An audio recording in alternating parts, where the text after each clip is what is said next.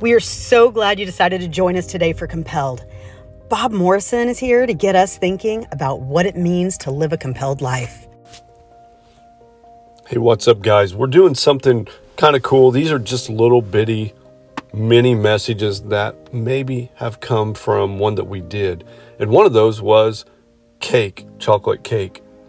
And so we're just going to call this message crumbs. You know, it's after the big meal and there's a little bit of cleanup involved. So when Jesus had that moment, this was on a Thursday night, he's up in the upper room, his last meal with his buddies. He's hung out with them for about three years. And he's telling them, hey, this is it. This is our time. We're going to break some bread. We're going to drink some wine. I'm going to wash your feet. It's my last message to you is to tell you to take care of other people, be servants, make yourself last. I mean, he has a very solid agenda for this last dinner together. And I don't think that at any point that the disciples really grasp how final and how serious it was.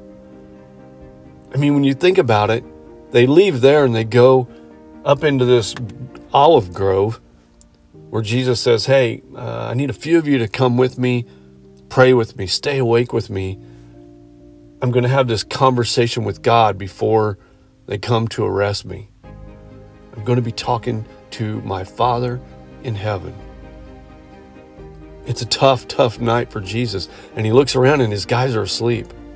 I mean, if they really grasp who he was and how serious this last day, this last meal was, they would have been riveted. They would have been sitting right there going, wow, yeah, we, we're not going to sleep. We want to drink in every minute with you. This is the last time that you'll be hanging out with us like this. So when that's all done, and Jesus is crucified, he's arrested late that night, he's forced to carry his own cross, crucified on the cross. And to hear those words when he says, It is finished, as he takes his last breath. You know, some of those disciples, it kind of makes you wonder would they go back? Would they go back to that upper room and just sit there and take a look at the after party? You know, the plates sitting there with crumbs of bread on it. There's the cup right there. That's the cup that Jesus took a drink and said, This is it. This is the last time that, that we'll drink wine together. It was such a ceremony. And you know, they had to just be looking at it, burned into their brain, seeing him hanging on the cross. And now they're, they're scrambling in their brain, trying to find that one moment when he was still there with them and alive and speaking to them. So you know they had to be looking at those spots along the table.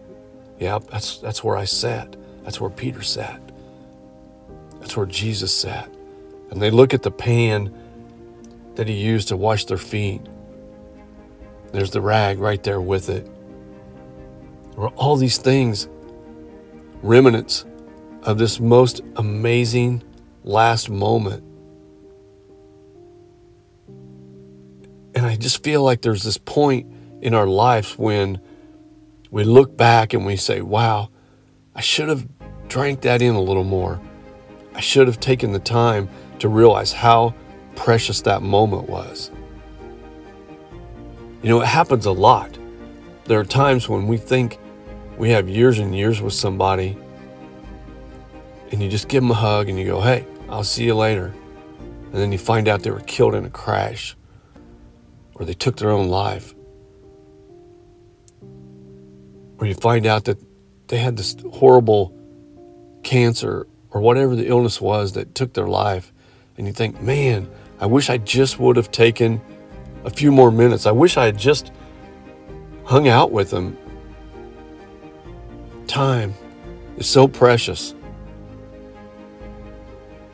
So as you go through your week, I pray that you're compelled to just pause I pray that you're compelled to just take a minute with that person, that friend, that loved one, to just listen, to just drink it in. Stop being in a hurry for a second. Maybe this is the only time that you'll see them until it's too late. Hey, this is Bob Morrison. I'll see you somewhere out there.